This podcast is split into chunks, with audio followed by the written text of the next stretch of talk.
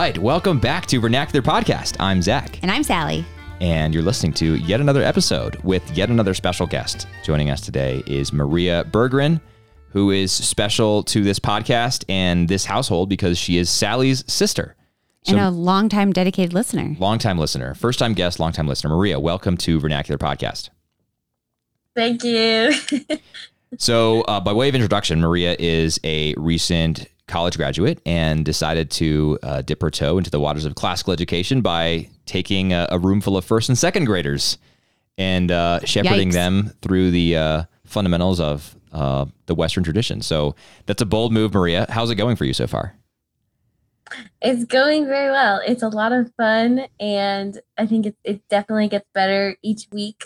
Yeah, so first time teaching, so the first three weeks were very tiring, but it's it's it's fun. Well, and I feel like the, I mean, kind of like my friends who are you know going to grad school or something. I have a friend who started business school this semester. It's probably an especially hard time to be starting a new thing now, given all of the COVID stuff. And I don't even know what your school situation is. I know you're you're obviously doing in person classes, but just mm-hmm. lots of different protocols I imagine to stick to and things that you have to adjust yeah. to that you wouldn't have to normally account for as a first year teacher. Totally. Yeah. Yep. Well, good. I'm glad that the first and second graders have not run you too ragged yet. You you you sound chipper, you look chipper. So thanks for joining us tonight. But we will uh, we'll get the show on the road so that you can uh, get your sleep to to lead those first and second graders tomorrow. very early bedtime. So, oh, we, we do not look down on early bedtime. no, definitely not. In fact, in fact, just the other day, so I tend to stay up late. Uh, not because I'm like by nature a night owl, although I think I've become more like that recently. Just because I really value the quiet time of night and the time that I have to read and to just do things that I enjoy. And it's just so hard for me to reach that point in the evening where I say, like, I need to go to bed because I'm going to regret it tomorrow morning if I don't, because I won't have enough sleep. Sally, on the other hand, is very good at doing that. So, you know, comparatively very early is a is a you know Sally goes to bed very early compared to me, and uh, and she gets up earlier because she does that. so I was just telling Sally the other day that I need to get better at being like, okay, I need to go to bed at this time, period, dot, no ifs, ands, or buts. And at least I'll, certain I'll days the of the week when it's really important to you to wake up early. Right. Yeah, exactly. But I mean, I think like just establishing the routine is good. So sure, probably should yeah. be should be more days of the week. But it's always like, okay, I'll start that tomorrow night. tomorrow yeah, I mean, night I'll go to bed early. you did it a couple times this week so far. I did, yeah, but not last night. So, all right. Well, anyway, uh, so Maria you and I read an article, uh, the same article, a few months back, and this was something that was written uh, a few months into the COVID pandemic by a man named Matthew Crawford. And for our listeners who are not familiar with the work of Mr. Crawford, he's really an interesting guy. He is uh, a philosopher and a motorcycle mechanic and has written about exactly the intersection of those two things. His first book is called Shop Class as Soulcraft An Inquiry into the Value of Work. Yeah. All about how uh, work can be redemptive and work has inherent value, and how he, as a philosopher, has found uh, redemptive work. Uh, and work is in like manual labor, yeah. using your hands. Right. Yeah. And so he's he's very he's very interested in um, in our place in the world and how what we do with our bodies um, sort of conditions us or fulfills what we're supposed to be doing, fulfills the telos of the human person. Uh, his second book is The World Beyond Your Head on becoming an individual in an age of distraction. So, uh, and that was in 2015. So now I think it's very kind of like passe to talk about being distracted and on your devices all the time. 2015, maybe it was a little, like a little bit more on the sort of leading edge of that that kind of work. And then his most recent book that Sally was just telling me about today is called Why We Drive toward a philosophy of the open road. And as and as I understand it from you, Sally, it's about self-driving cars. In part, a response to that technology, yeah, and what we would lose as a human being, as human beings, if we just move over completely into the self-driving driverless car model. This is an interesting question. So I like driving. I don't like driving all the time. And um, Maria, I don't know how you feel like living in a in a place in Michigan where you probably, I think you're, you know, three hours away from some extended family. So you probably do some long drives. I mean, my vantage point is I like sometimes like just going on a drive at night, clear the head, whatever, going on a drive in the mountains here in Colorado. But what I don't like is hopping on the road for four hours. So to me, the ideal is having the option of, of, you know, autonomous driving. So you can like hit the switch and then read a book while you're on a long trip, but not having that like totally usurp and supplant the visceral experience of feeling the feeling the wheel and leaning into turns and all of that stuff. Yeah, I wonder if you would say that if we if we can't really have it halfway, that if we give over into the autonomous driving, that uh, for the sake of safety or convenience, whatever your primary goal would be, that we would kind of lose some confidence and competency in driving. And so we wouldn't really be able to go back because that's part of his argument too, from what I understand it. But again, I haven't read the book. and we really should get him on the podcast to uh, make his argument. That would be interesting. Yeah, well, maybe we'll get the book and read the book first That, no, that, before we that's pontificate also, on it. And also then, a good thing to do. and then have him on. Maria, what's your gut tell you? Uh, what's our what should our philosophy of the open road be? Should we have driverless cars or should we just rely on manual control without having read this book? right. Uh, yes. Uh, um, it it just reminds me of. I mean, with every car, with every new car that comes out, they have all these safety features. True, You know, like yeah. and they and they they show those in commercials. Uh, so that when you get in the car, you think, "Oh, I'm invincible," and there's, you know, I there's nothing that can go wrong because this car is great and it's built wonderfully, and um, it's not gonna I'm I'm not gonna get in a wreck or anything. So I think people drive carelessly um, when they have almost like too much confidence in the vehicle um, and are not actually focusing on driving well. Um, so I mean I don't I mean I don't even understand the concept of driverless cars. Like how could how how did how does that how does that work without you driving? It's the technology, the AI, right? Uh, yeah, exactly. And I don't I mean it's not like it's not like deep AI, but um, well, I guess it could be deep AI, but in in most cases it's not that. But basically, the car is arrayed with a ton of different sensors that are able to perceive space around it and perceive things like traffic lights and lines in the road. Uh, you know, uh, use GPS to geolocate, et cetera, um, and to navigate. And it you know, com- combine through all these things, it's able to autonomously control. But you raise an interesting point, Maria. I was watching a football game a couple days ago, and I saw a commercial. I think it was for a Hyundai car, and this car's going down the road, and there's a bunch of people in the car that look like teenagers, and they're like, you know, trying to get a Insta or a Snapchat or something, and they're like posing for the selfie and it's very dangerous and the driver gets in on the action too so she gets distracted and her car starts to stray out of the lane Oof. But but Oh, because the car drives you back that onto car the- had lane assist Oh. technology just nudged her back into the lane So it just says it's okay if you're distracted while driving. Yeah, because the basically. So- car will take care of you. exactly so that was So it just relates to his second book, The Age of Distraction. exactly exactly so we really need to get matthew on to dissect that commercial no but uh, it just made me think of what you were saying maria right because the message of that commercial is not hey focus on the road and focus on driving well the message is rather hey buy this car so that you can take um, selfies in our car and be totally safe co-passengers. yeah. so anyway we're, we're, not talking about driverless cars today but uh, we But it's a good example. of safetyism Exactly. This ideology that Matthew Crawford is opposed to. exactly and so um, sally what's this article by matthew crawford all about Well, I I the the premise is that there's this ideology of safetyism that pervades our society now that creates a kind of what he calls a feedback loop where the safer we become the less the more risk averse we are and the less risk is allowed. And we can see this in different examples. Um, in the article he kind of goes into eventually uh, the kind of bureaucracy and expert authority and how all authorities are now we're all, we're sus- we're suspicious of all authorities, um, which is interesting. But I think the more interesting point is just that that underlying ideology of safetyism and how we're seeing this more and more throughout our society. He started writing his book about driverless cars before COVID, but we can see this front and center in in mask wearing, for instance, and our approach to COVID.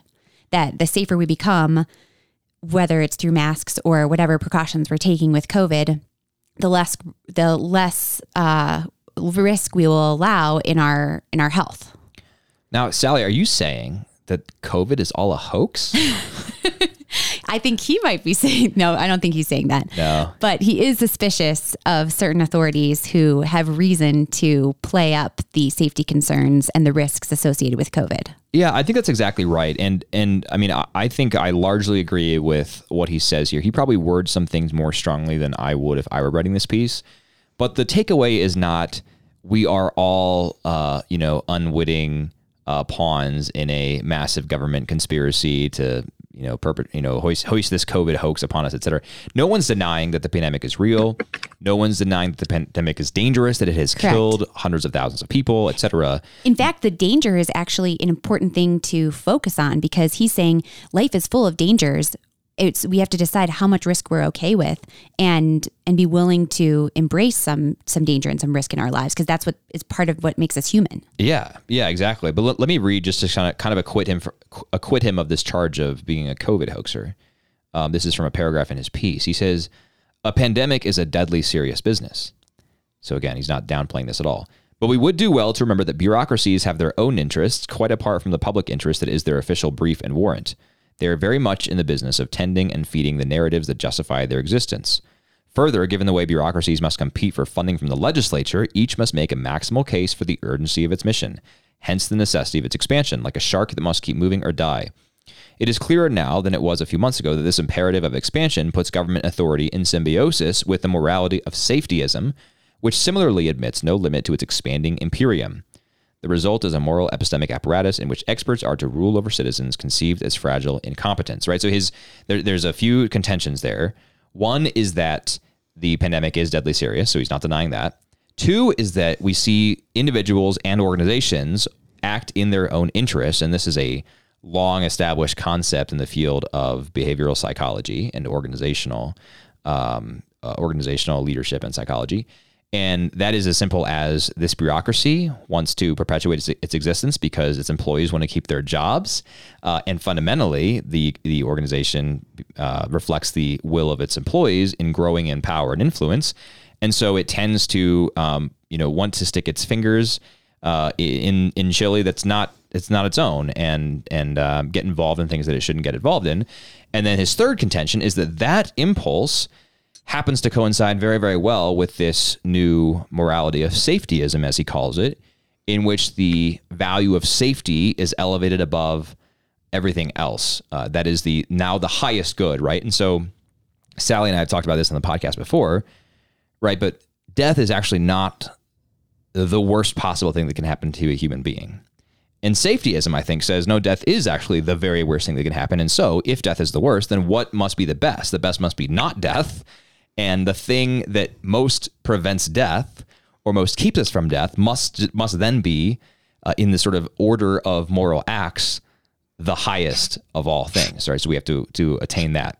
Um, so that's that's basically the thrust of his piece, um, arguing against this new safetyism because because his his contention, and we can talk more about sort of his alternative view.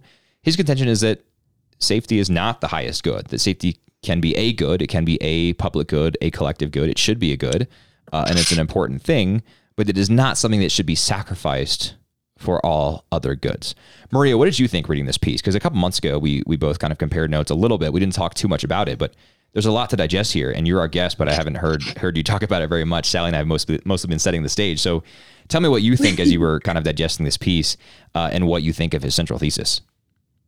So I first I, I first read this article actually after our headmaster at school, Jack Hummel, he emailed it to all the teachers and he told us a story about last year there was a, a student who was climb he loved to climb trees and he climbed a tree very, very high. And in, and and and our our and, and Jack said he said in his email to us, he said instead of freaking out and frantically calling the kid down and then scolding him for doing something risky. He they they asked him to to come down to a a, a more reasonable height on the tree. And then he said oh cool. You know that's that's great that you love climbing trees. That's great that you love to be out in nature. There's there's something so wonderful about that. Yet we we you know we don't want you to to we're not going to encourage you to fall out of the tree or something like that but we do want to encourage students to take risks and we want to challenge people. Um, so that's so that's how I first read it. Um, well, that's when I first read it, and that's um, and and reading that, yeah. I mean, I just as as I was reading uh, reading the article, it reminded me of um, a book that I read this summer called "The Coddling of the American Mind" um, by Greg Lukianoff and Jonathan Haidt, and um, uh, and th- that that had a lot of of the similar themes, and just like thinking about safetyism and uh, uh, yeah, reading about it, it just I, I see it I see it very pervasive in our culture right now, um, and uh, and even even uh, I, I watched um, uh, the rise of Jordan Peterson. It's a documentary about Jordan Peterson, and uh, and we even see this kind of in like the idea of the cancel culture, and that if people people don't want to hear um, what you have to say, they can just cancel you, and they're they're scared. Um, they're scared of being in a, a risky situation, um, and uh, and I think I think I think risks and challenges are actually good. So I, I would agree that safety is not the the highest good.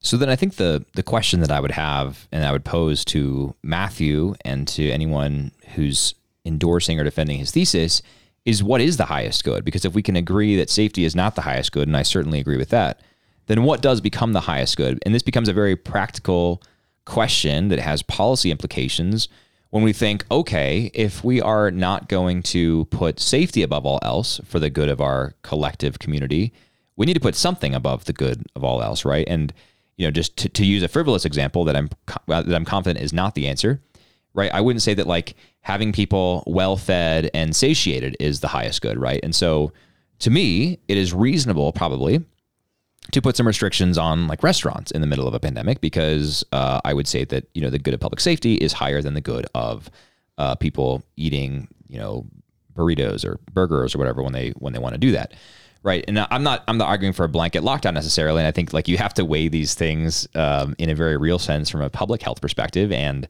uh, from an economics perspective. But what is the highest good? If we're stepping back and sort of abstracting this now from the policy questions, what is the highest good for a society to pursue if it's not safety?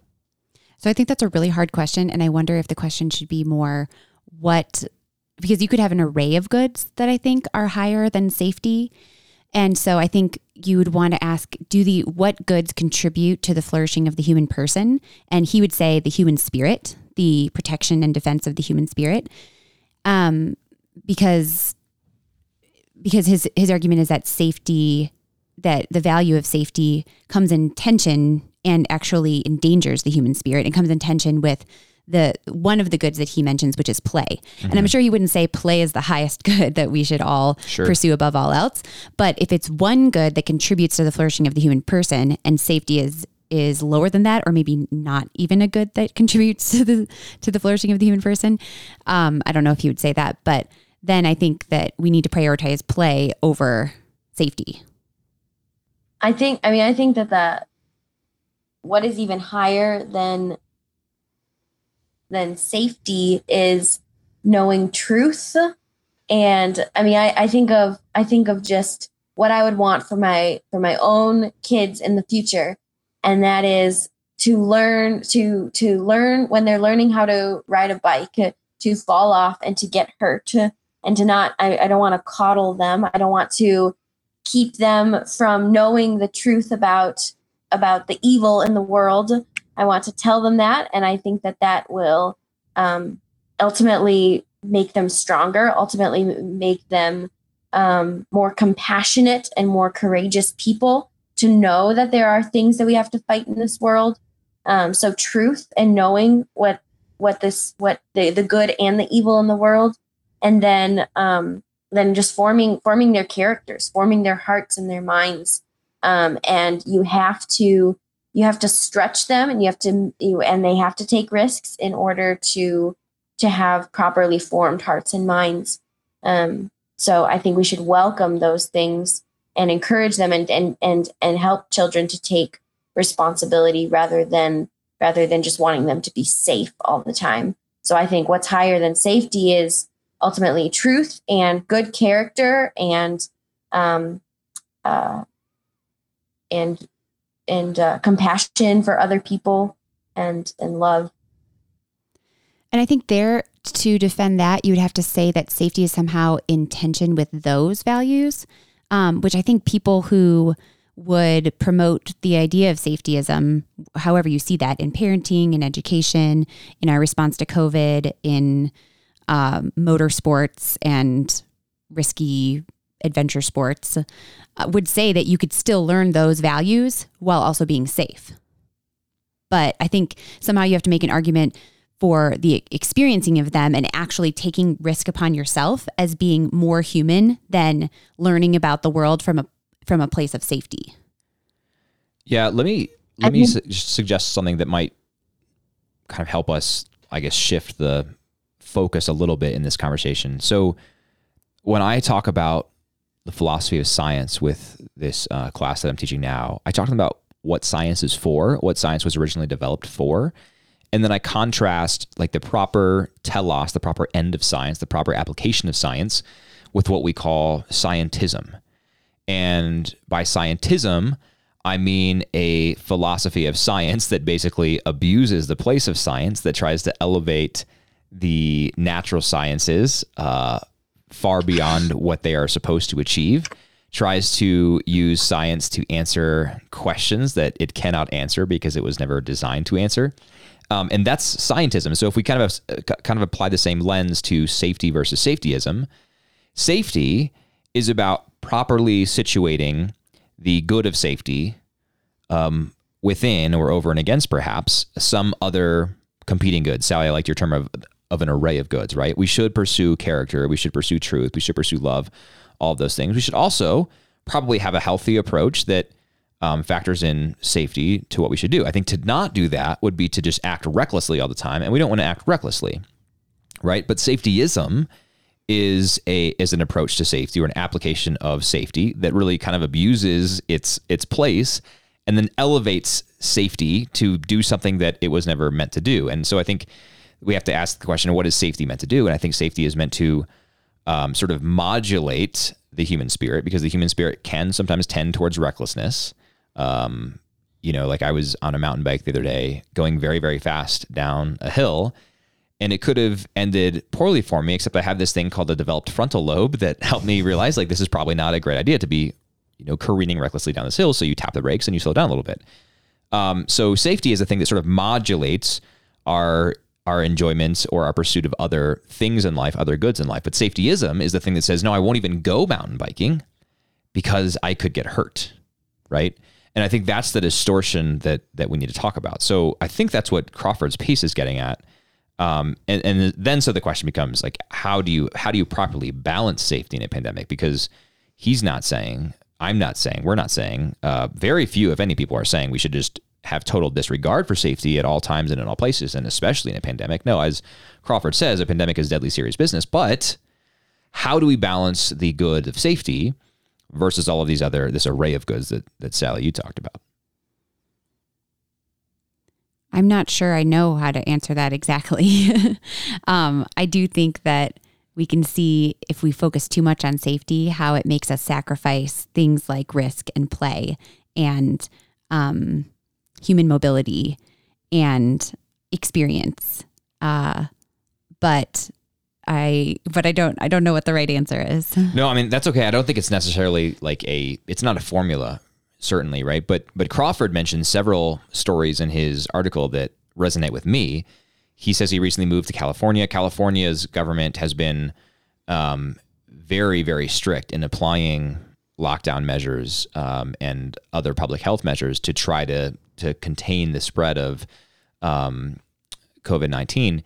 And he tells a story of going hiking one day and uh, learning that the trail had been um, uh, cut off for bikers, not hikers, right? Because the it's a very savvy virus that actually only spreads if you're on a two wheel machine. Uh, but so he's he's he's highlighting things like that that that are sort of arbitrary um, applications of state power to pursue this new safetyism. Uh, and I think he's right to do that. I think that we we are right to call out our bureaucrats uh, who are not actually acting in the best interest of the people uh, and and abusing their office for that reason or in that way. I mean, the the best analog that I can give is in the first probably two months of the pandemic, the Colorado Department of Public Health um, thought it appropriate to use uh, use their resources to send people to our playgrounds that are kind of positioned throughout our neighborhood and string up caution tape all over the playgrounds, despite any scientific suggestion uh, that the virus spread um, in outdoor, well ventilated, sunny environments. Colorado, of course, being one of the most sunny states in the entire United States. Uh, but no, actually, what what you know the the what the bureaucrats from on high thought was best for for my children was if they had to stay inside, away from sunlight, not getting their natural vitamin D, not playing outside with their friends, uh, but actually staying off the playground. Um, and some brave soul kept um, kept cutting the caution tape, and then we would go and play on the playground, and, and it was great. and then the next morning, the caution tape would be back up. It, it, kept coming back. So yeah, so the Department of Public Health kept sending, and they kept sending uh, agents of the state to like inspect these playgrounds and make sure that kids were staying off the playgrounds. And it was one of the most absurd applications of state power to me, right?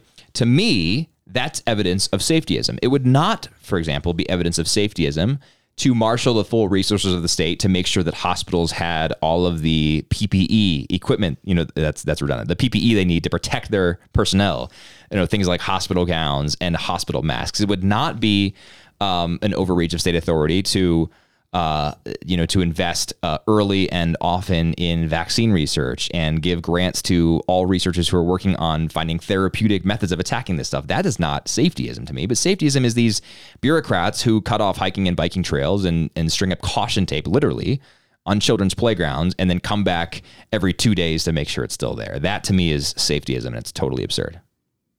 Yeah, a non-bureaucratic example is all the people on our walking path in our neighborhood who who let us know when our children are doing something potentially risky. like not staying under our thumb every single moment of of the walk or straying off on their own or Yeah, do these people realize that running. like 100 years ago, you know, our children could have walked like 2 miles to and from school every Laura day? and Mary did in Laura Yeah. in Little House on the Prairie. I actually mentioned that to someone so- one time. I was like, I mean, they can't walk to two miles to school in the in the rain anymore, so I got to let them grow up somehow. Maria, do you have any great stories uh, from first year teaching or just living in Michigan? I know the um, the Michigan state authorities have also been been pretty uh, what I would call aggressive in heading off things at the pass. Yeah, it's really interesting. Um, right now, there in in Michigan, um, there's a there's a law um, that that enables our governor to basically keep the state of emergency going for indefinitely. She recently set out an executive order about all public schools that they have to all students and teachers have to wear masks at all times. Um, and even though, I mean, yeah, even though just the research is is not is not necessarily clear whether kids do spread the virus or whether masks do help. Um, so so so at least in in, in our little private school, um, uh, we we have a lot of classes outside, um, and we eat lunches outside. Um, and we uh, we do have to have to sanitize everything and keep everything extra clean. Um, uh, so we we are definitely putting precautions into place, um, but we also we also want to want to recognize that we're not going to stop school all altogether um, just just to stop the pandemic. We want we we're prioritizing school and learning over um, over the pandemic. Um, so Yeah, that totally makes sense. Sally and I did an episode of Vernacular at the beginning of the pandemic that was called "Love in the Time of Corona," and we talked about how one of the one of the silver linings of this pandemic may be that we are prepared for the big one, if and when it does come. And it probably is a question of when and not if. But um, you know, when sort of situated against the great pandemics of world history, SARS-CoV-2, the virus that causes COVID-19, is a really paltry virus just as far as like number of number of people who are affected by it infected by it killed by it certainly uh, which is not at all to downplay the people who downplay the deaths that have occurred, the people who have died, lost loved ones, etc. I'm not trying to do that, but um, it is interesting to wonder, like if if this is how the world has reacted. I mean, you, you just said right now, Maria, indefinite state of emergency in Michigan. No sign of when the governor will let up on that. If that's how we react to this, imagine if there was a disease out there that had a death rate more like the bubonic plague. Or I just read this great novel by Lawrence Wright that was very timely and oddly prescient called End of October. It just came out in March and it was about a global pandemic. Uh, I think the death rate, the IFR, the infection fatality rate in that was something around 10 to 20%. Um, whereas the IFR for um, SARS-CoV-2, uh, what we're experiencing now is about 0.1 to 0.18%. Um, so just imagine, like, imagine the chaos that we would see there. I mean, if, if our public health institutions um, react so strongly to this, imagine that. And I think then we're looking at like literally an end of the world end of civilized society as we know it type of scenario, which is a very scary thought. So, so I hope that this has sort of given us some perspective, but I don't know if that's the case. Uh, I mean, Sally, when you mentioned people going on walks, uh, I thought you were going to talk about people who outdoors on a breezy day within 10 feet of us or even more 30 feet of us raise their their cloth masks to their faces and i'm just like guys what are you doing what are you doing do you, i don't even think you have any idea of like the mechanism of transmission for this thing uh, because if you did, you wouldn't be putting your mask up 30 feet away from someone while outdoors. This is so silly, but this is, I think, the new kind of safetyism that people are coming to regard. Well, and if Matthew's right, then it's this loop, right? This the the safer we become, or the the more we master the protocols of safety, the less we we allow, the less risk we allow in our lives. And so, I don't know if it necessarily gives us perspective to practice safety protocols. It just makes us want to be more and more safe. Yeah. And I think it's helpful to ask, like, what do we lose? And Matthew Crawford talked about we it endangers the human spirit somehow. And specifically, I think safety, like an ideology of safetyism, encourages us to to look towards convenience and security and um and I think ease, comfort, um, yeah. along with safety, and and so we lose then the the opportunity to pursue greatness and to pursue excellence because those things necessarily involve some sort of risk. I don't think we can we can excel in whatever we're trying to do without some level of risk. Yeah, I think that's right. And it makes me think about what you were saying, Maria, about how you need to pursue character and virtue and strength and how do you pursue those things without some level of adversity. Now, yeah, some sort of sharpening. Yeah, I mean, I. I, don't want listeners to misunderstand me. I'm not saying that like it's impossible to learn virtue unless you disregard the danger of a pandemic, right? But the I think like the impulse that we've seen during the pandemic to just avoid any risk whatsoever is concerning. Here's another concrete example. So um, Sally and I know someone um, who runs a prayer ministry at a chapel, and this person um, directed everyone who was in the chapel at all times to wear a mask. This was pretty early on in the days of the pandemic. I think it was probably April or May. And uh, and this person then suggested that the masks would actually remain even after the pandemic was over because masks also help to cut down the risk of other disease transmissions, right? Uh, so, for example, seasonal flu, right? Wearing wearing masks in this chapel all the time around other people might just help everyone stay healthy from seasonal flu. Um, now, I'm all in favor of helping people stay healthy and strong and not unnecessarily endangering our neighbors. That is all that is all good. But I think at some point we have to recognize that there are some risks that we have to simply assume and manage responsibly and that that responsible management doesn't look like you know covering up our faces all the time right like we are embodied souls i think we're not supposed to have our faces covered all the time when we're talking to each other and interacting with each other uh, certainly not overeating because it's simply impossible right so there are there are practical realities and, and sort of philosophical um, considerations to to argue that we should not not have our faces covered all the time. Now, should we have it covered in a in a pandemic? I mean, uh, sure, like when the pandemic is really severe, and that is actually our one of our best methods of stopping the spread. But you know, to suggest that we need to keep doing the mask thing just to prevent the spread of like seasonal influenza when the pandemic is done is totally ridiculous. Um, and I think again, evidence of this kind of new safetyism that's that's all pervasive. And I wonder, Crawford doesn't go into this in his piece, but you know, when I've I've thought about this and talked about this with other people, friends of mine, I've wondered if part of this is just a complete inability for us to wrestle with the reality of death and mortality as we see it. And if if we embrace the new safetyism because we do consciously or unconsciously believe that the very worst thing that can happen to me is death, um, and to do that is uh, you know is to buy into the new safetyism.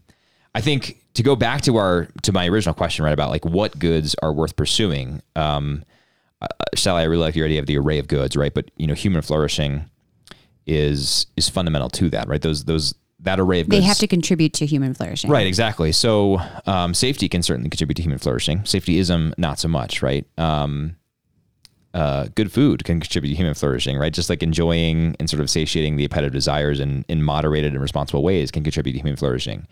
Um, building up virtue and bravery, um, courage, exercising charity, um, you know, daring greatly and sometimes failing greatly. All of that can Play contribute. and enjoyment. Yeah.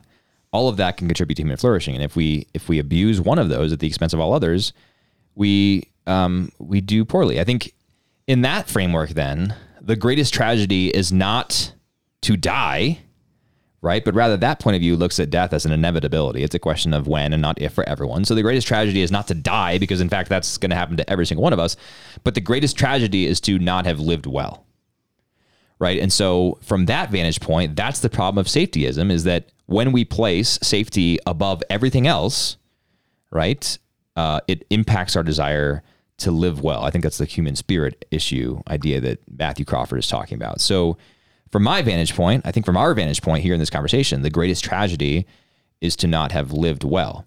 And from an eternal standpoint, I mean, the greatest tragedy is to not become a saint, but how do you become a saint? You live well, right? Because part of living well is, is fulfilling human purpose. Part of the human purpose is to love and to serve God. So it all, it all comes together. But the greatest tragedy is to not have lived well rather than to have died, because that happens to everyone.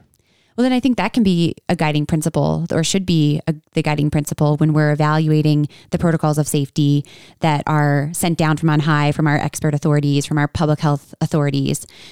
Is this measure, whatever that measure is, helping me to live a better life? Is it helping me to be more human in my relationships with others, in my own personal activities?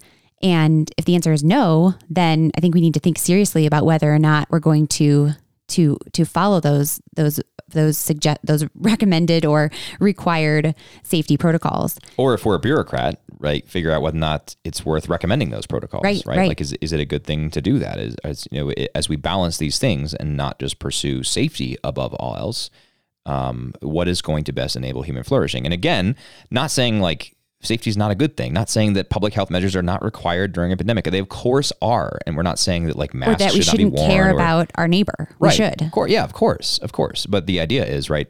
These things have to be balanced against the array of goods that you mentioned, Sally, um, in pursuit Of the good life. The good life. There we go. Eudaimonia.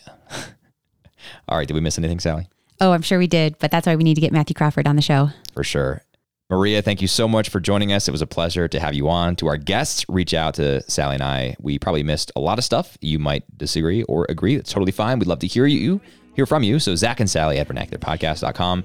If you have a comment for Maria and want to get in touch, we can certainly forward that on to her as well. So Zach and Sally at vernacularpodcast.com. And until next time, I'm Zach. And I'm Sally. Have a great week. know